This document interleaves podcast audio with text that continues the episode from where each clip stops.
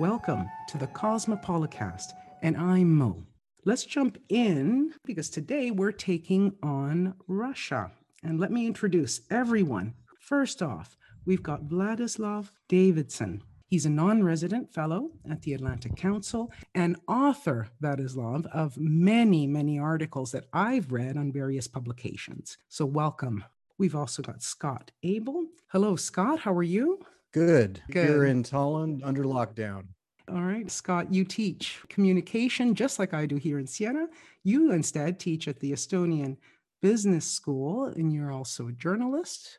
And we also have President Toomas is back. Hello, President. Hi.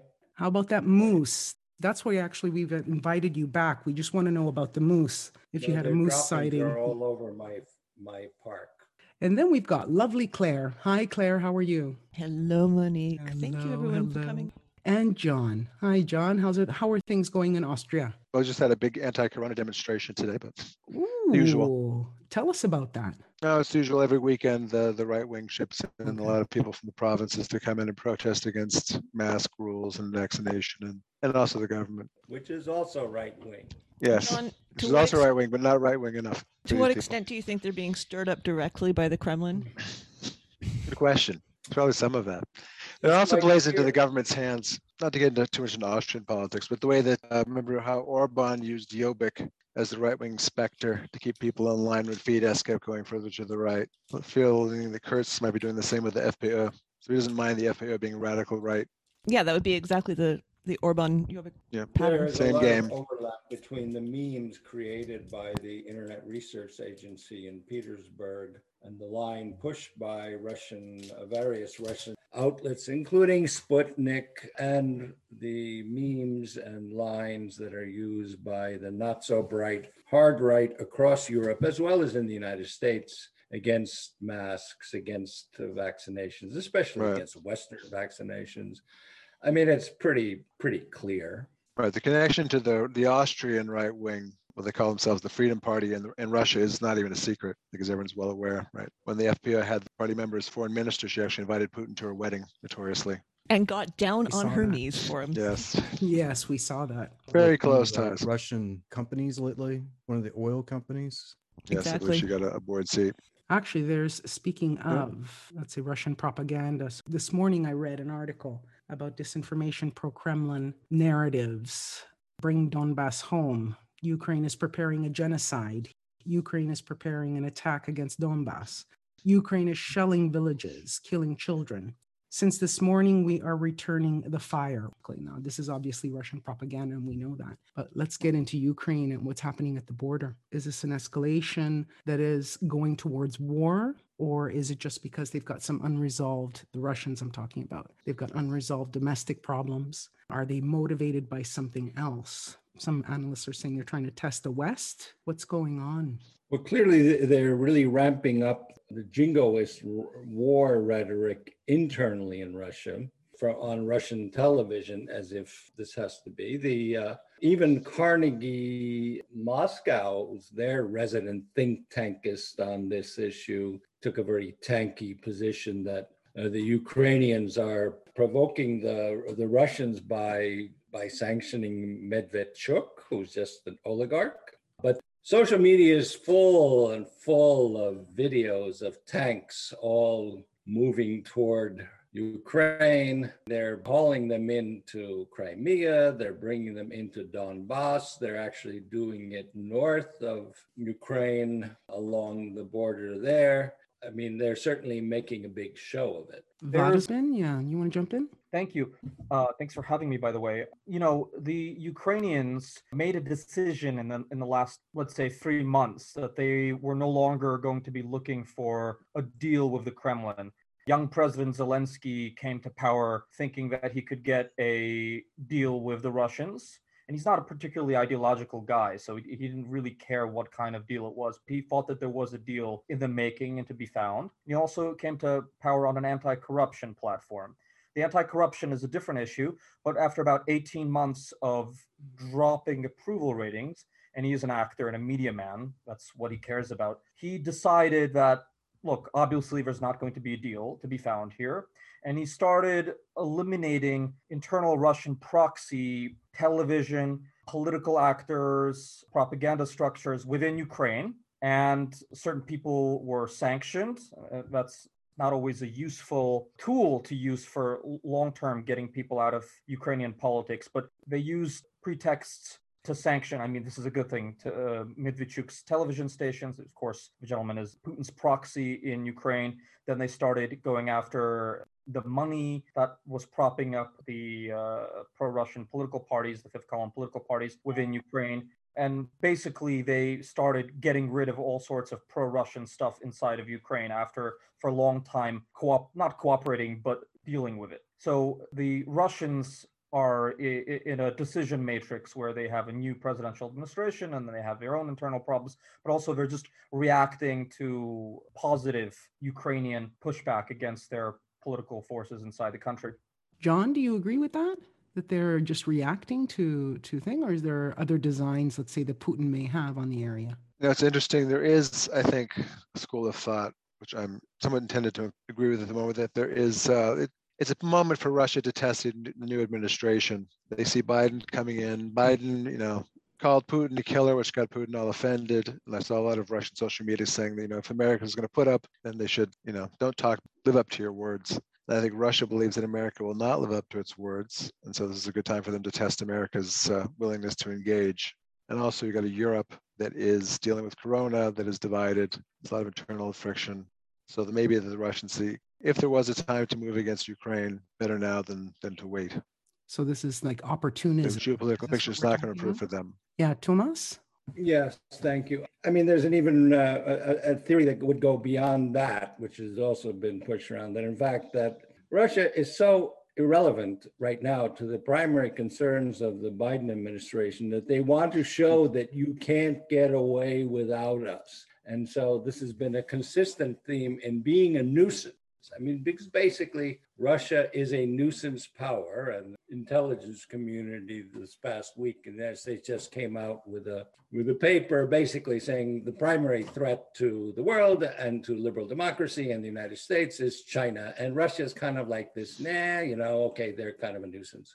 And of course, whenever this happens, or when Obama said they're just a JV player, then they go and do something to show that no no no you know we're big we're big. We are important country. Usa must deal with us. And then they do something. Yeah, Toomas that's a good there's actually a very good graphic which maybe we can link to when people come after they listen to the podcast. I can't remember who put it out but it was linked by uh, adam Tooze who's a very well-known economist. And it was a graphic showing on one hand relative importance of countries as far as international trade this big us circle big China circle, really large Germany, you know, UK, Italy, Korea. Russia's tiny. Then you had importance of finance as world financial centers. Again, US is huge. No, the UK is big. China, Singapore, Russia, again, nothing. Just tells you how small, and how insignificant Russia really is in terms of the world economy at this point. Like Estonia. Like Estonia. But Russia's Russia's definitely punching above its class in its ability to screw other countries up. It's a lot easier to destroy than it is to build. And Russia's very good at screwing things up. If that's your, your motivation to act in, in the world, and it seems to be Russia's, it can be mm. very effective. And by the way, I think Obama called ISIS the JV team. Scott, you wanted to say something? Yeah, I have been trying to figure out what's been going on. You know, I've been relying on mainstream media to explain why now for several weeks and not really getting an answer. So I do what I do is talk to people. And so I contacted a Estonian parliamentarian who has deep ties with Russia, deep ties with the former Soviet Union states. And I asked him what, what's going on. And what he told me is that there are no reasons for what's happening right now.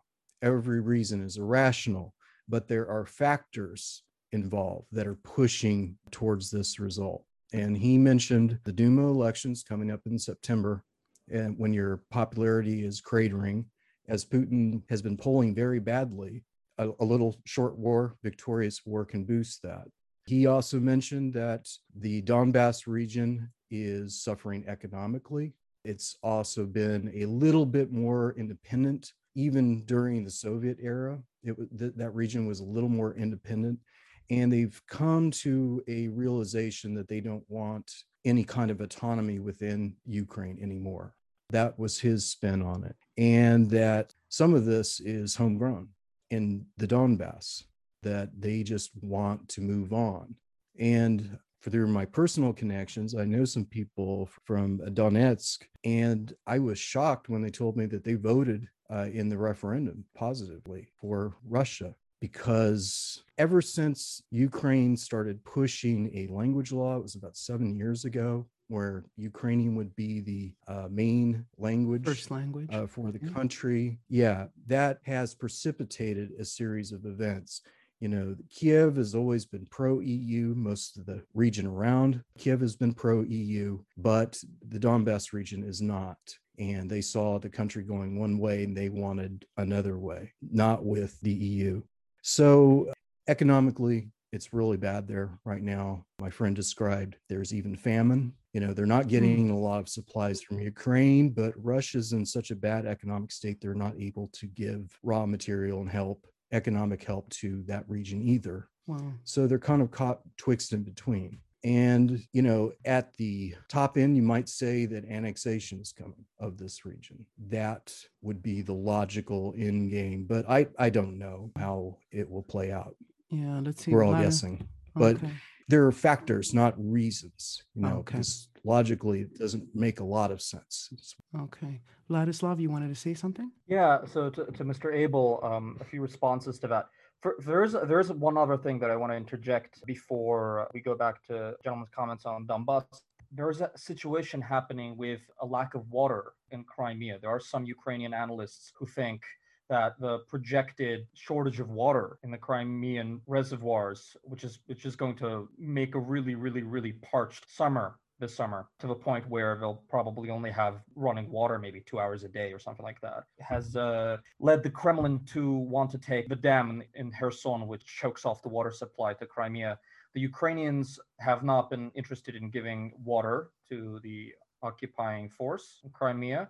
Most of the water to crimea comes not from the other side but from the mainland that's the way the, the rivers run and the way the dams are set up. There, there is a school of thought that says that you have to take the dam from Kherson, which would allow the peninsula to not go dry this summer.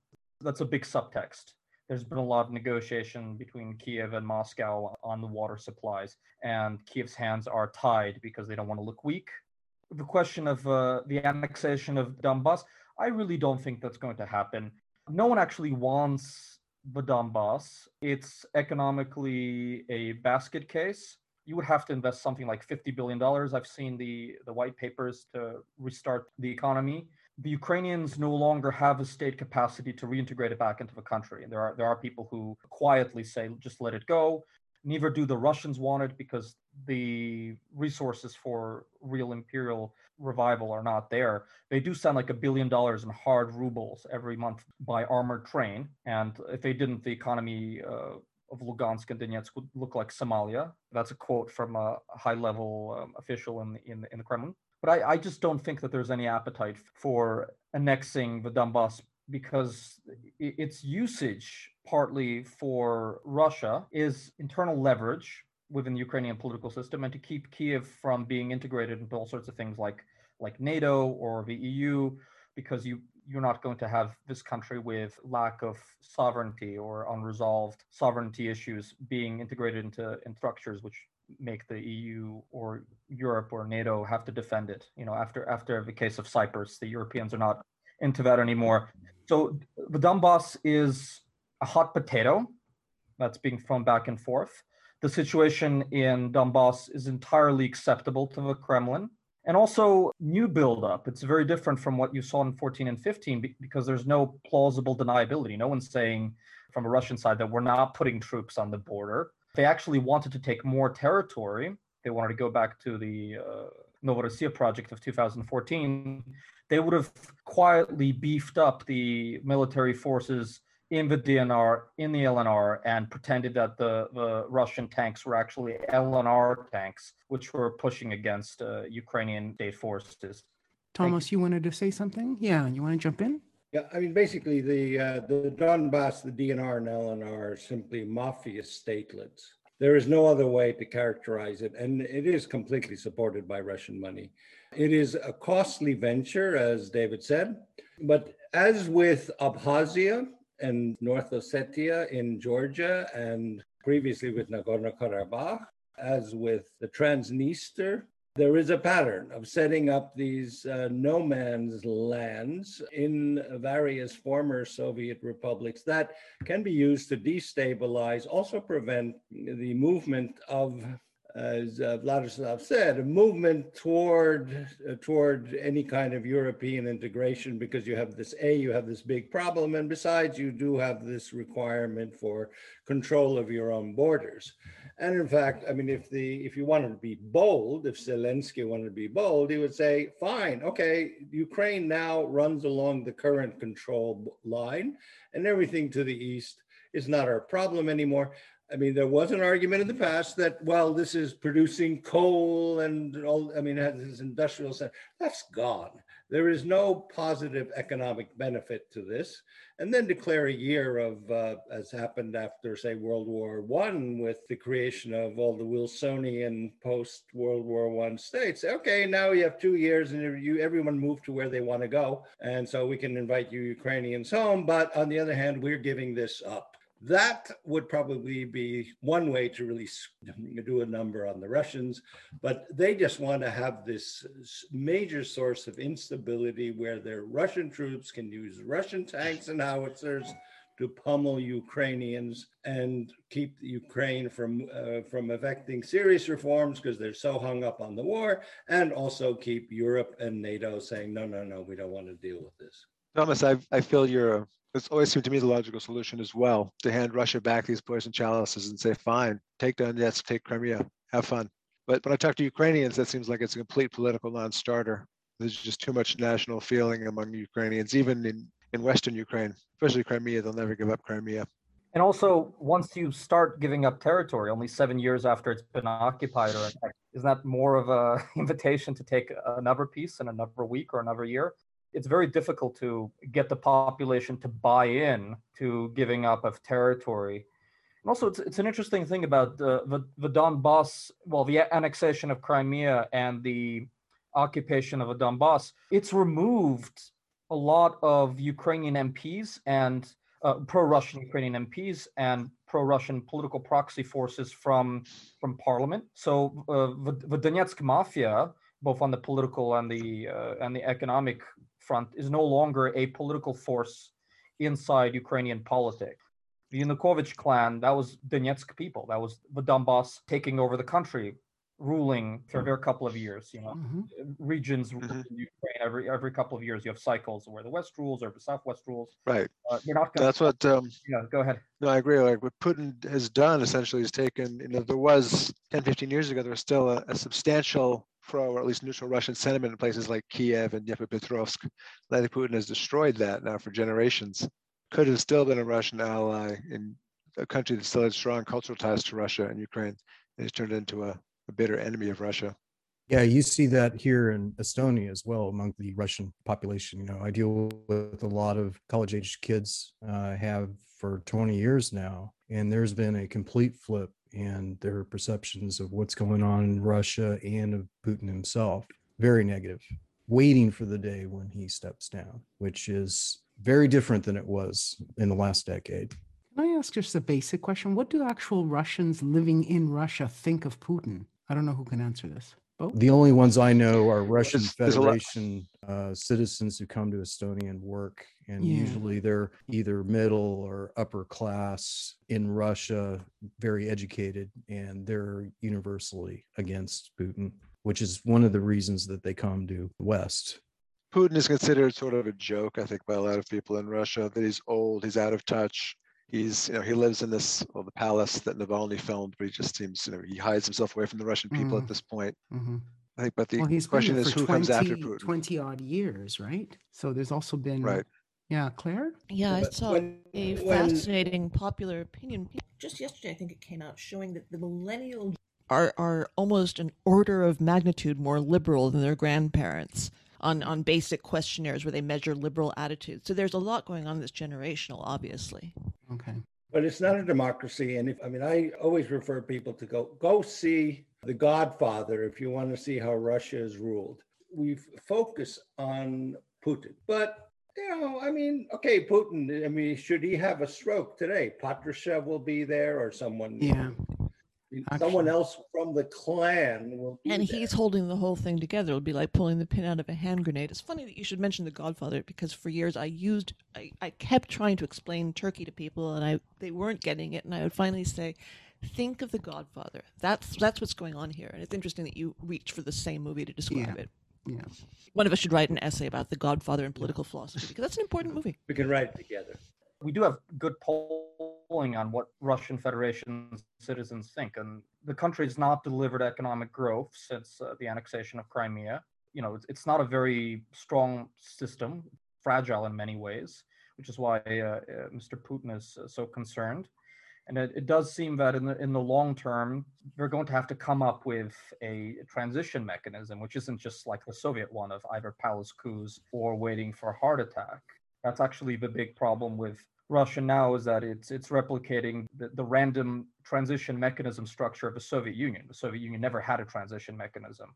You know, you either had a palace coup, or you had someone arrested at their dacha, or you had gerontocracy. And uh, Putin's extremely, extremely aware of this, and he's been very thoughtful about this. And he's began talking about this openly in interviews in the last couple of years. He had a couple of options that he was looking at for transiting the regime to something else. But then the Belarusian uprising got in the way of, you know, one of the primary methods, which was a Belarusian Russian super state confederation. There's already a union state, but they, they, they thought that they could just rewrite the constitution after annexing Belarus in some manner. There's the Chinese model of him just going away, but being the godfather and, and shaking fewer hands and just sitting in his palace and enjoying himself. You know, the idea that he could step down and, and some trusted lieutenant could take over. But basically, his MO has always been to keep his cards close to his chest, make a decision very quickly, and then implement it very quickly at the last moment. So that, that's how all the major decisions in the Russian Federation over the last 15 years have been made. And that's how it'll be made now, unless there's a palace coup or a revolution or something, which at this point doesn't seem very likely. Who influences him? Like, who are the people around him that he talks to or influences him? Toomas? Is there anybody? I think that the, the influence is directed. I think he very much wants to feel like the man in control and be the decisive one. The problem is what is fed to him by the domestically the FSB, the GRU, and the SVR on abroad. And so, from all the discussions, the picture that seems to emerge is that he doesn't quite grasp what is going on in the world or even in history. So that when leaders talk to him, they're often amazed that he's spouting lines that really, I mean, that are so incongruous with otherwise being, say, I mean, having a rational position on something that's sort of a third party issue. But then when you talk about certain issues, then he sounds like a Soviet textbook. And also on information about countries or about issues that affect Russia directly. I don't know, it's not a consensus, but the impression is that he's being fed stuff that just is nonsense and he believes it. So, Well, who's feeding it to him? The, the, the answer to that is that he's really gone back to his core instincts and he relies more and more on a coterie of the Russian word is Siloviki, security force guys. He relies on the people that he uh, that he came to power with. He's filled the cabinet and the administrative posts more and more with people from the security agencies, from the intelligence structures. These are the men that he trusts. These are people of his cast of mind. And of course, they're going to be more conservative, more hawkish, more paranoid. So there's a feedback loop where he behaves, you know, aggressively, and the Kremlin behaves aggressively, and he's given more aggressive, paranoid advice from aggressive, paranoid intelligence guys or or former intelligence guys who are now in business. People like Sechin. So you know, it's actually very difficult to get information to him. There are not that many people who actually have direct access to Putin at any given moment. Hmm. there is a bunker mentality. Well, pretty literally now because no one's allowed to see him because they have to go into quarantine first, right? Yeah. Yeah. Is it helpful, Vladislav? That's a rhetorical question. When France and Germany issue statements suggesting that both sides need to de escalate? Probably the logic from their side is that we don't want to humiliate him, or we don't want to humiliate them, or we don't want to uh, create. I mean, I, I'm not agreeing with that logic. I would like to give the benefit of a doubt to that kind of uh, appeasement sort of deterrence uh, logic. I don't. I just don't. I don't think that they're trying to make it look like the Ukrainians are massing troops uh, on the border. I mean, there are people in the presidential administration in Kiev who have thought about retaking parts of the map around Donetsk, which is not under the Minsk II uh, Accord jurisdiction. But I mean, it, it's a pipe dream. There's just it would lead to more fighting from the Russians. I mean, it's just ridiculous. It's not going to happen. You know. Is there a useful role for the United States in this? To make France and Germany look ridiculous with their proposals, I, I would argue. and I would even say that uh, the United States, having appointed now so, uh, a special envoy to deal to kill Nord Stream 2, actually has a lot of uh, leverage because they actually can do a lot of harm to Nord Stream 2. And I suspect there's a lot of hard diplomacy going on because after that absurd statement about, oh, we call upon both sides to de escalate, is that they've suddenly become a lot more quiet because I think they were sort of told, you know, what are you crazy? So, so uh, following up on that, there's actually no U.S. ambassador in place right now, and there certainly isn't a special envoy after after Kurt Volker stepped down. I mean, a special envoy for Nord Stream yes. that was appointed by Biden yeah, this past week. It wouldn't hurt no, to have a replacement for Volker. Yeah, yeah. That would send a message that we uh, care very much about this conflict. But first, maybe even ambassador would do well. Why hasn't that been more of a priority? I wonder because that would have been an important priority if I were trying to because fill out. Because they can't even get major positions such as the Assistant Secretary of State for Europe appointed. Yeah, I suppose. Can they uh, mm-hmm. send in an acting diplomat? Well, we had Taylor. We had Ambassador Taylor, who's great. He's a gentleman, and but he can't, you know, he can't do it a second, or third, or fifth time continuously. It just looks bad when you're not sending an ambassador to Kiev and you're sending uh, Ambassador Taylor, who was there a long time. And I guess the GOP is actively on Russia's side on this one. I wouldn't. I wouldn't say that. I, yeah, not in terms of rhetoric, at least, right? Yeah, they sure least, are. I mean, Rubio. Well, Rubio and Cruz at least have made noise about being pro Navalny, and that's different. I mean, they they will obstruct sending diplomats to Ukraine. We know what stance they actually took on the impeachment and about the scandal that led up to it. And then you've got what's his name? Well, go back to 2016. Idiot, who right. actually said, yeah. "Why why shouldn't we be taking Russia's side in this? What is this the name of this? The the uh, Tucker Carlson. Tucker Carlson. Yeah. Why why yeah. aren't we taking Russia's side?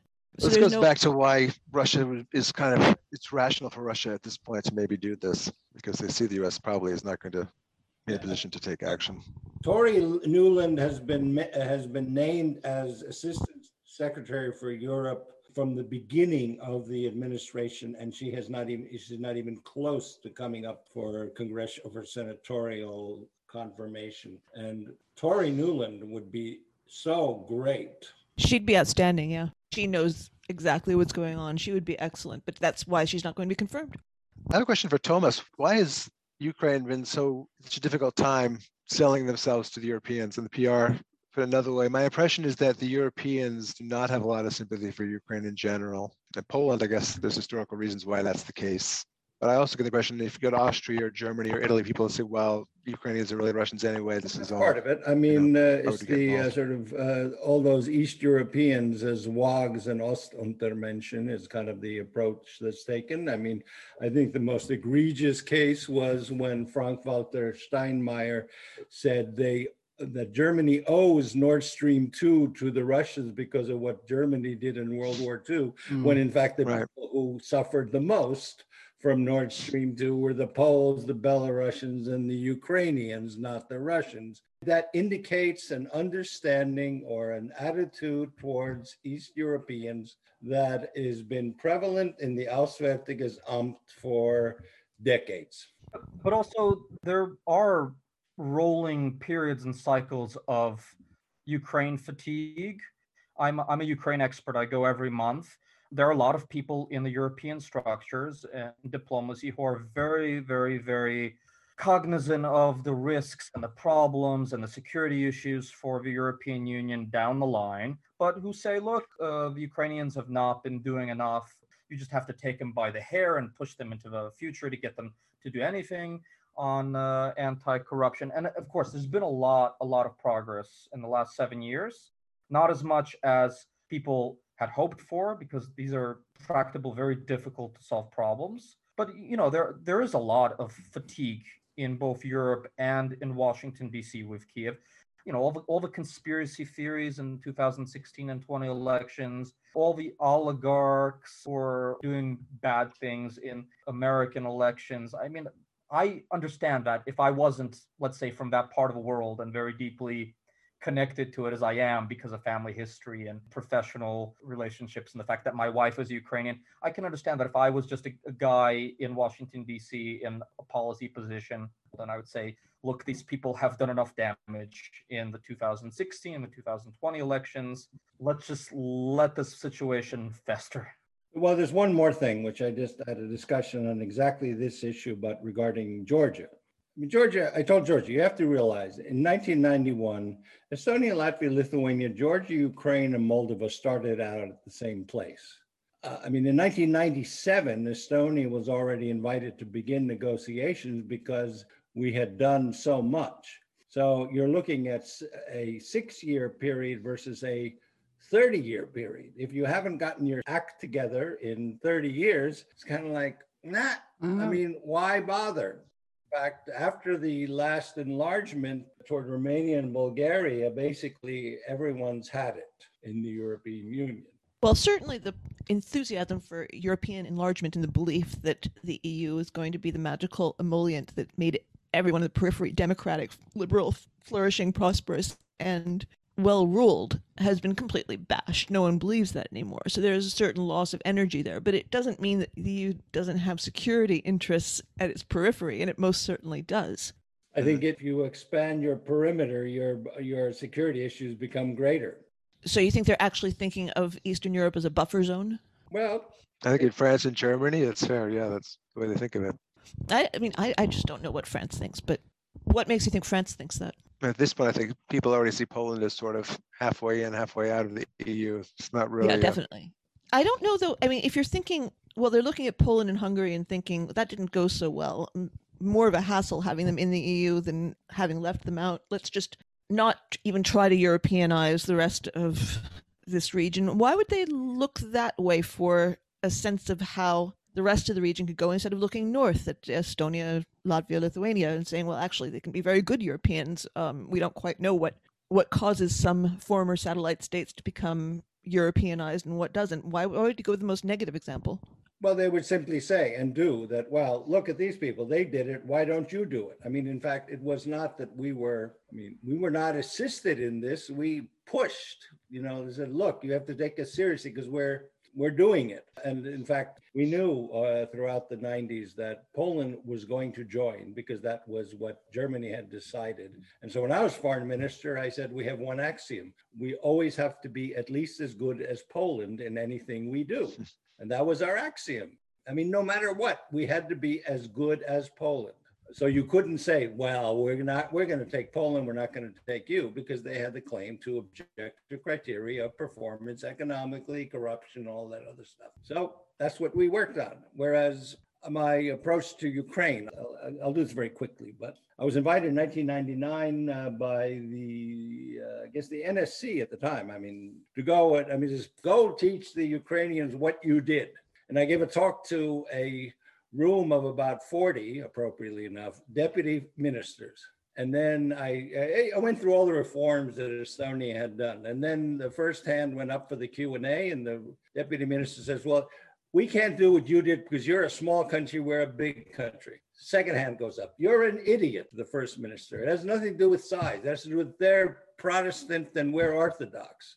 And then the third one says you're both idiots because they were occupied by the Soviets only for 50 years and we were occupied for 70 years. And our grandmothers, they had grandmothers who tell them about what it was like. And the rest of Q&A was an argument between different factions on why Ukraine could not reform. Protestant versus Orthodox does explain a lot. I mean, if your main argument is why you cannot do something, you will not do it. Yeah, but the, you, the, unlike you, we in Kiev did not start thinking about transitioning to national democratic structures and post-Soviet structures until 2014. There was no state building. I mean, there was building of institutions somewhat, but there was no push to reformat the Soviet socialist Ukrainian structures into, into Ukrainian national structures. They just they they rebranded the flag and the national anthem, but they didn't do anything for about 24 years about making the state evolve in a different direction. It was just on autopilot dealing with its own internal contradictions and poverty and issues and whatever, you know? I don't argue, but if you look looked at from the capital, from Berlin and Paris and the other capitals, they go, well, no, I mean, they're not doing it. Why should we care? Why should we care that Ukraine has been invaded by Russia? No. Or why no. should we Why care- we put them into the EU? Right. There are two different questions. They're very different questions. Yeah. And the first has a really obvious answer. That's more of a NATO question. What should NATO be doing? It should be bringing. Look, if Turkey can be in uh, in NATO, then why can't Ukraine be in NATO? Well, no one's very happy that Turkey's in NATO now. Although, I mean, that's not true. They are happy that Turkey's in NATO because it means at least Turkey's not at least Turkey's not an outright enemy. And you can if that area, if that region is Mhm. going to be occupied by people, they'd better be at least halfway friendly to us. But I don't think anyone would now say, "Well, we've got to have Turkey come into NATO." Yeah, I'm, my only point is that Turkey was taken in when it was pretty much of a mess, right? Yeah, I mean, a mess. Yeah, I, I suppose. I mean, a, a lot. All of Europe was a mess at that point. So would you say that Ukraine is in a much stronger position militarily than it has been in the past? Yeah, of course. Yeah, that's absolutely the truth. They, they've built some tremendous military capacity in, in the last seven years. They, they basically did not have a functioning military in 2014, partly because that was by design. Like, let's say three out of seven guys in the intelligence structures were, were Russian assets or agents. The country had been plundered and the corruption had seeped into the military. There, there were there were just no functioning tanks in 2014 the bases were uh, in the wrong side of a country to fight the Russians because they're built to fight other people, not an invasion coming from the other side of a country. The military was in a decrepit, sad state. We have helped the Ukrainians, and the Ukrainians helped themselves build a formidable, relatively speaking, military machine, which which could defeat most other European armies outside of the Russians, head-on-head co- combat in the last seven years. That's the reason they still have a state and that's the reason that they have not lost more and more territory. They've done a tremendous job of building deterrence as, as much as could be expected in, in a very bad situation. So yeah they do have a great military now. Does anybody know what the NATO presence is in Ukraine? I know they've been doing drills with Ukrainian army, but do they have any kind of semi permanent presence? Advisory. Advise- Just Advisory. advisory. Okay. Advisory. they're not the, the americans are not allowed into the eastern part of the country they're not allowed past the i think the dnieper river might even be past kiev whenever i see americans at the american servicemen at kiev at the airport they're always flying out from a base in the in the west they're just not allowed to train ukrainian army guys and the, the canadians either in the other part of the country just so there are no misunderstandings about what they're doing there and the other thing is we don't particularly trust the Ukrainians, especially with the uh, the rockets that the Trump administration, the anti-tank missiles that we gave them. They're they're kept under American protection in warehouses outside well, of no and we don't kidding. We don't. We don't want our regulars going and shooting down a Dutch airliner. we don't want them sold. You know, we the Americans guard them in warehouses uh, under American protection. They're only handed to the Ukrainians in the event of invasion. I was going to say, Vladislav, do you think there's any lessons from the Azerbaijan Armenia war that might be applicable to a future Ukraine Russian struggle?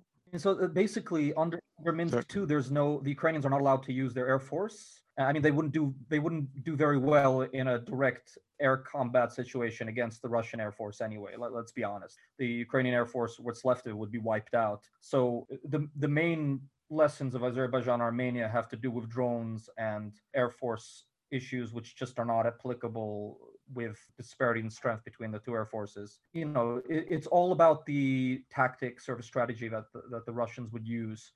They wanted a full-on invasion of Ukraine, they could do tremendous amount of damage. They could take half the country tomorrow. Could they? Is that the, reality of their strength? Really? I mean, the deterrence is serious and would take weeks to take certain cities, but it would require the usage of the entire Russian army, and there would be tremendous casualties, tremendous costs, political and international, which, which is why they would not do it. But yeah, of course, if they wanted to throw everything that they have with their next generation military strength at the Ukrainians, it would take a lot of manpower to occupy the country. There would be partisan warfare. There would be uh, resistance of all sorts, which is why they don't do it. They wouldn't do it. But of course, they can because they have superior capacity. The cost of occupation would basically, I think, destroy the Russian state. Okay. That's why they won't go in. Is that the idea? In a big way. In a in a big way, they, they're in there. The war's been going on for seven years. Yeah, yeah. Let's say escalation and then outright know, occupation. It'd just be too costly for them. Is that it? Oh yeah. I mean, they they missed the opportunity to win the war based on their objectives in the spring of 2014. They didn't use uh, enough strength after Crimea. They took Crimea too easily, and that they thought they could just replicate those same tactics. So they didn't use enough force to win their objectives on their own internal structure and order. They, they could have taken half the country if they wanted to use the army before people figured out what was happening. But by probably May or, or the summer of 2014, it was too late for that kind of forced deployment. So, you know, they don't actually think that they're going to get the Novorossiya project anymore. I don't think it's viable at this point. That was plan A. They're up to plan E, and they're they're playing the long game at this point. Yeah, I mean, the Novorossiya included Odessa, so which didn't happen, right? The southern coast. But my my family's from there. That's great. It's good that it didn't happen. That they didn't get there. Yeah. So then, what is all this about then? What are they bringing all the tanks in? I mean, uh, this is what I don't understand. To scare the Ukrainians or to ach- achieve limited goals. Those limited goals might be taking part of Kherson province or delivering some sort of snap victory against uh, Ukrainians in one sector. Ukrainians lost two major battles: the Battle of Ilovaisk and the, uh, the Battle of Debaltseve. We don't, we still don't know how many uh, Ukrainian servicemen died there. We have, we have rumors, but no one's ever actually figured out whether it's a thousand or fifteen hundred. We, we, wow. we simply don't know. This is about, this is about leverage. I think the full-scale invasion is probably below the thirty percent marker, but that's actually a lot in terms of potential. Thirty right. percent of something happening is a lot more than five. Yeah, this was the analysis that we went with at Cosmopolitan Globalist. John Oxley wrote a piece for us arguing that this is about firming up their negotiating position ahead of negotiations mm-hmm. and further Russifying the area they do control, further integrating it with the larger Russian economy. And I think that seems about right, but I don't feel entirely confident. I'd say what you just said sounds about right to me. That's 65, 70% right. But the other 30% is wild card. Hmm. Okay things start to have their momentum after events take place. Yeah, I don't think we quite know what they're thinking in the Kremlin because the situation is fairly opaque and they're they're probing. They routinely probe in difficult situations. Uh, they they put a finger in the wound and and if nothing happens, they put a little deeper. They do this all the time. Uh, I can give numerous examples of sharp, aggressive probing maneuvers that have taken place in the last two, three years. And you have a huge potential for accidents and miscalculations when you're doing mm-hmm. that. Sadly, right. Well, then we go back to the testing Europe and the US theory, which mm. I think is a, a big part of it, it all to see what the new administration will do.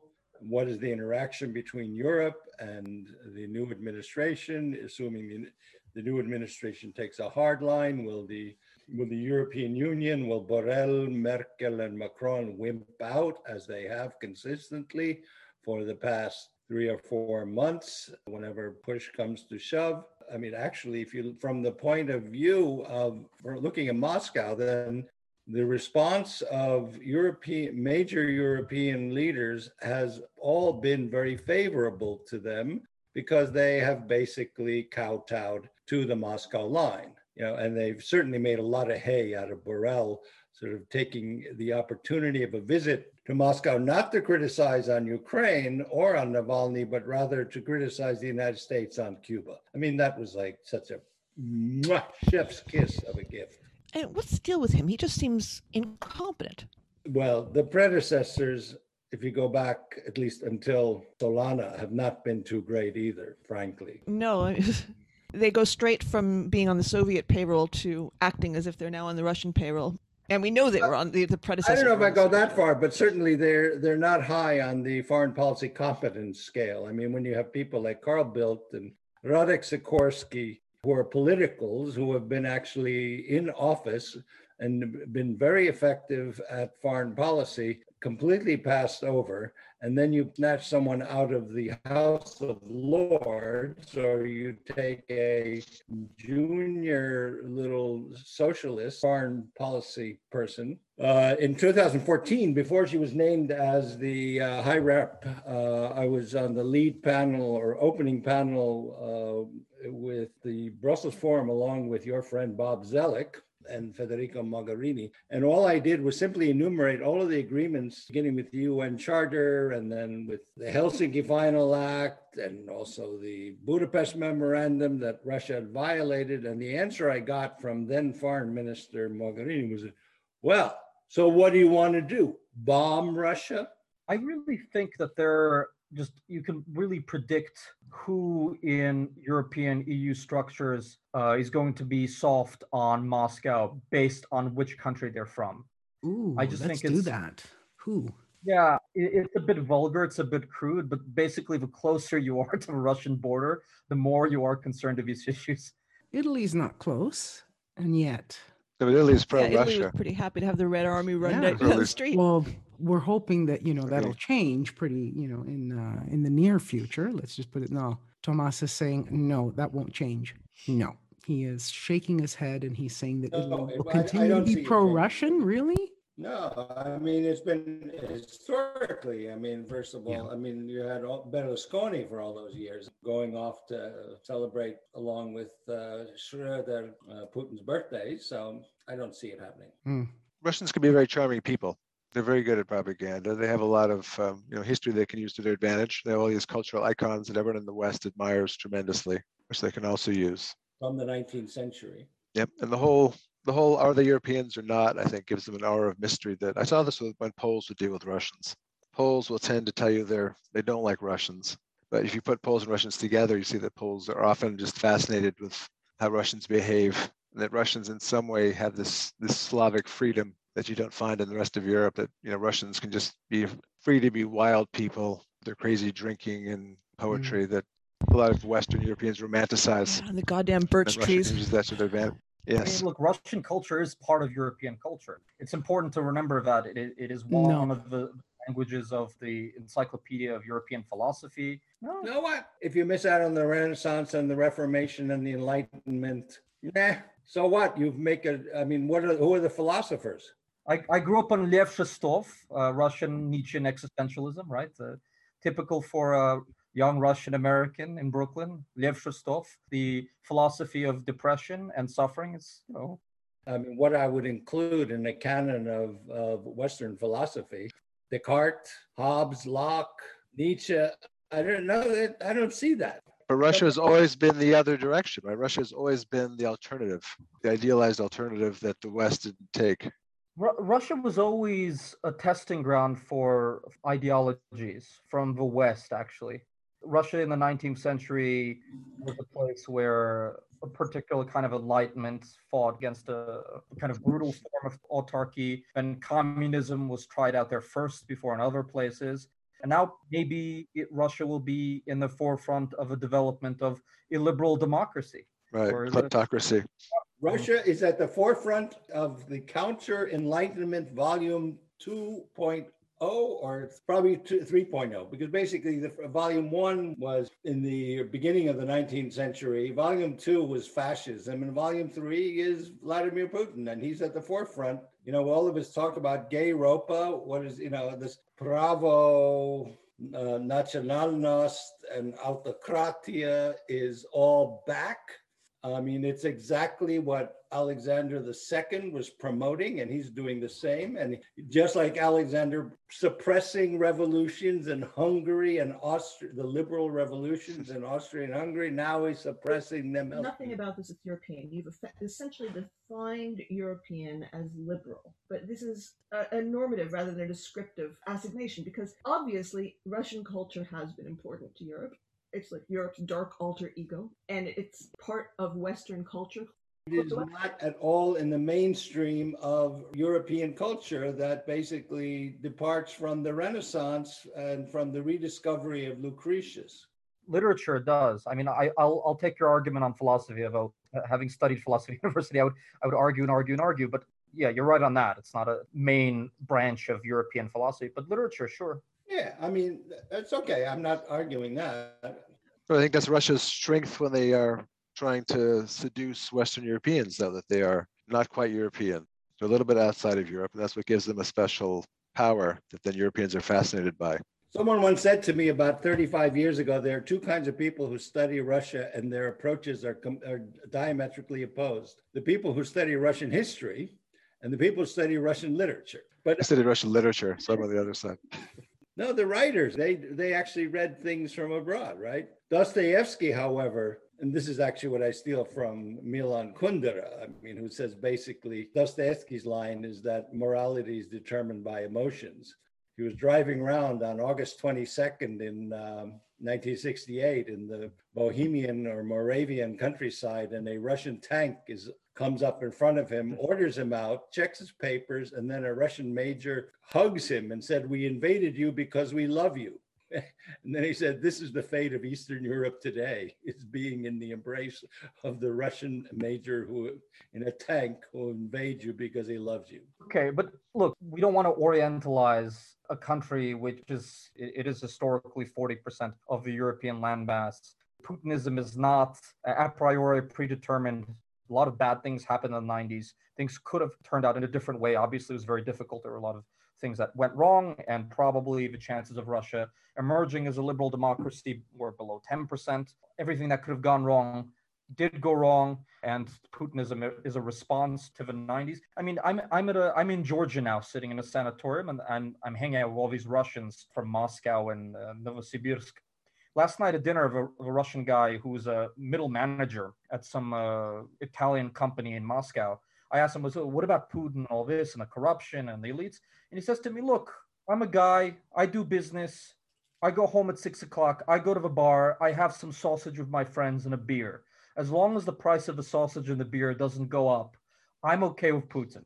You know, there, there were really bad 10 years in between 1991 and 2000, and millions and millions of people died earlier than they should have because of very bad decisions taken by the elite, because of a ridiculously, farcically bad decommunization process and transition process. And these are traumatized people who say, no, I don't want that again. I, I want security. And if I have to allow a mendacious structure led by intelligence people to make me live in a partially free society, I'll take it as long as the beer and the sausage does not increase in price after six o'clock. So nobody cares about Navalny? Is this what you're all saying? Inside Russia? Yeah. Uh, we all care about Navalny. But do the Russians care about Navalny? Some people do. I think the, the fact that he came back uh, after being poisoned directly to Moscow uh, garnered him tremendous respect, respect amongst maybe 20% of a population.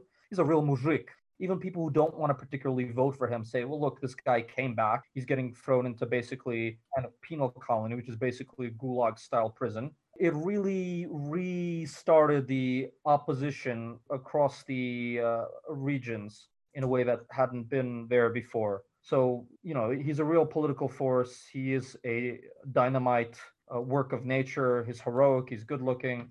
Is he going to get to the election? I mean, is he going to survive? Or is he going to die before September? And then what happens? What will happen to the opposition? Haven't they just, hasn't Putin just created a martyr? Will that have any effect whatsoever in September or not? I, I don't want to make predictions about the gentleman's health. I'm not a doctor and I, I haven't seen him. Uh, he probably has tuberculosis now, based on the reports. He is not in great shape. There will be very serious health consequences to being in that kind of environment, no matter Mm. what happens. But he's out of the game as a political leader. The Russian opposition will need to grow other political leaders. There's a crackdown on them from Mm. the authorities, from the second tier leaders. I, I, I don't know what will happen. I interrupt. I have to go. Everyone have a wonderful weekend. We have to write that essay. Russian history versus Russian literature. No, no, we have to write the one on uh, Mario Puzo as the ultimate. Yeah, uh, that's a good Mm. essay. Let's write that together because that's it's a good book. It's an underappreciated book. No, what is this about? Mario Puzo? What? the Ma- the Godfather. the Yeah, book. no, no, I know, I know, but what? as a useful way to understand what a competitive authoritarian state really is like, to get the feeling in a way that's Yeah. policy relevant, as they put it in Washington. problem is I read Mario Puzo when I was 13. So that's like a long, long, long, long time ago. The book made a big impression on me. Yeah. All right, we'll, we'll write that. Okay. I'll, in fact, you know what I'll do? I'll order the book right now. It, you will be spellbound. No, but I no, 54 years ago I read the book. Yeah, I know. You'll be spellbound all over again. I was looking for the dirty parts. Sonny and the Bridesmaid. yeah, chapter four. All right, I can't wait. I'm going to order right away. Anyway, okay. Have a wonderful weekend, guys. And All uh. Bye, Toomas. Bye bye. Bye bye. Bye bye. Bye. Bye bye, President. Twitter. Bye. So I have a uh, question. Well, first a statement, then a question. Uh, back to Navalny. I went to a rally for Navalny in Tallinn a couple months ago, a month or so ago, when he was going back to Russia and was arrested. And um, it was in Freedom Square in Tallinn's Old Town. And I was surprised how many people showed up for it. Uh, the square was probably half full if you've been there. And uh, of course, there were the general group of Estonians who protest anything that Russia is doing, the ones that have been doing so since the 90s. But, uh, and those are maybe 20 or 30 people.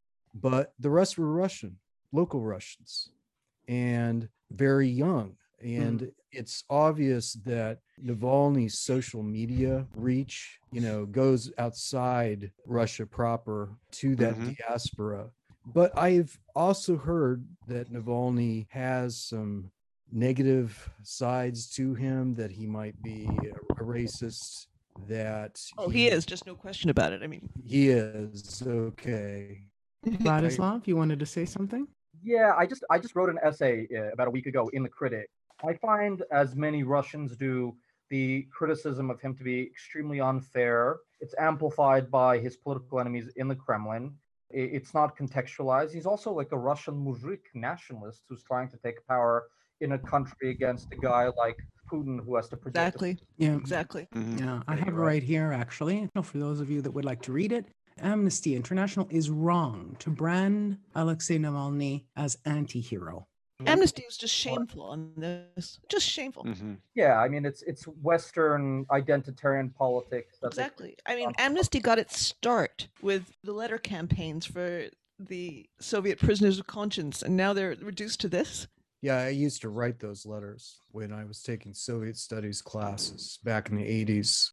Yeah, I, I heard about the distancing themselves from him, but I didn't know whether to take their accusations seriously or not. If they scoured Bukovsky's work, they would have found offensive things said as well, I'm sure.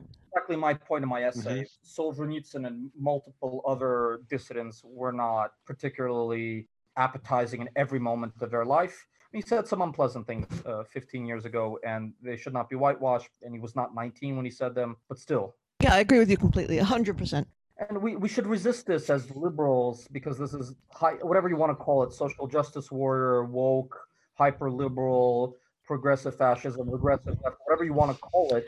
It's creeping mission creep of these organizations like the ACL. Yeah. I mean, it also it's also just that Amnesty has become so big and bureaucratized. Now they have a checklist. They can't officially endorse anyone who has said anything like this, and and, and they're no longer operating out of conscience. They're operating as a big, Mhm.